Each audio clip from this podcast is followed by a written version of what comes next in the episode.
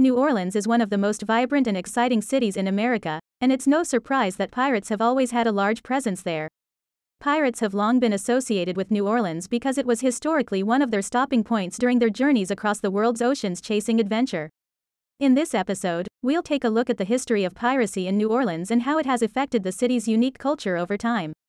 The explorer René-Robert Cavalier de La Salle was commissioned by Louis the fourteenth to explore an area stretching from Lake Ontario all the way down to Mexico, with an aim to find a passage that would connect Quebec with the Gulf of Mexico.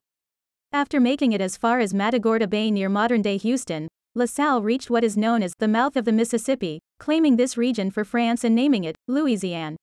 At this point, pirates had already set up shop along this portion of the river, some even sailing out into the Gulf while others chose to stay closer to their base in order to protect it better. The presence of these outlaws meant that any traveler running afoul of them could easily lose their lives or possessions. However, despite these dangerous waters, La Salle was able to traverse them without much incident due to his military training and experience in navigating unknown lands.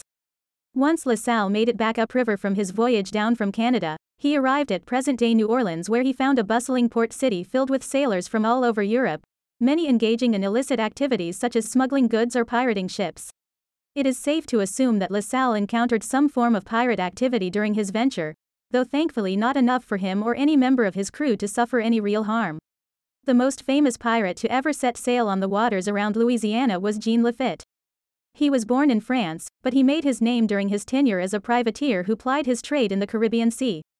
He and his crew eventually made their way to Barataria Bay near New Orleans and began attacking merchant ships coming from Europe or Mexico. Lafitte was known for his skill as both a sailor and a negotiator, often bargaining for goods with merchants rather than simply burning them down. This established him as someone who could be trusted by both sides, allowing his Baratarian Bay base to grow in size and power. Eventually, even General Andrew Jackson took notice of Lafitte and offered him amnesty on behalf of President James Madison if he agreed to fight against Great Britain during the War of eighteen twelve.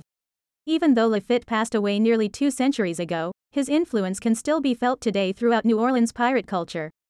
Numerous festivals are held throughout the city dedicated to celebrating seafaring life with colorful costumes, parades, and water activities such as mock naval battles or treasure hunts.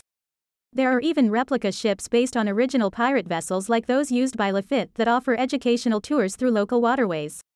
In April every year, Pirates Week takes over the town with a celebration inspired by the swashbuckling days of yore. Come early to experience different kinds of maritime shows as they take over docks and waterfronts throughout the city. The event also features buskers, street performers, musicians and vendors selling wares, all fitting with this jolly theme. Additionally, you can dress up as your favorite character from a movie or comic book, with plenty of room for creativity, for the popular cosplay contest. If you're looking for something a little more low-key but still want to embrace your inner buccaneer, then why not sign up for a no-quarter pub crawl? Running every Saturday night from May to August on Bourbon Street, these pub crawls feature costumed guides that lead you around some of the city's hottest spots, all while encouraging you to dress as your favorite sea rover. Another way that pirates remain part of life in New Orleans is through dozens of restaurants that specialize in seafood dishes inspired by recipes from ancient times when buccaneers were roaming the coasts here searching for booty. If you're familiar with the food culture of Louisiana, then you've likely heard of gumbo or jambalaya, two dishes that are staples of the region. But did you know that these dishes have a long-standing connection to pirates in New Orleans? Let's explore this interesting connection. Gumbo is a spicy stew with West African roots, while jambalaya is a rice-based dish that has Spanish and French roots. Both of these dishes are beloved by locals and tourists alike in New Orleans and around Louisiana. What many people don't know is that there is a fascinating connection between pirate activity and the emergence of gumbo and jambalaya in the area. According to legend, pirating was once one of the primary activities on which the economy of New Orleans depended. Historians believe that due to their travels on the high seas, it's likely that some pirates were exposed to faraway cultures and different cuisines, giving them access to ingredients such as rice, okra, and spices. When they returned home to New Orleans, these ingredients began to coalesce with traditional local recipes into what we now know as gumbo or jambalaya, thus creating a unique cultural fusion in the city. This rumor still persists today.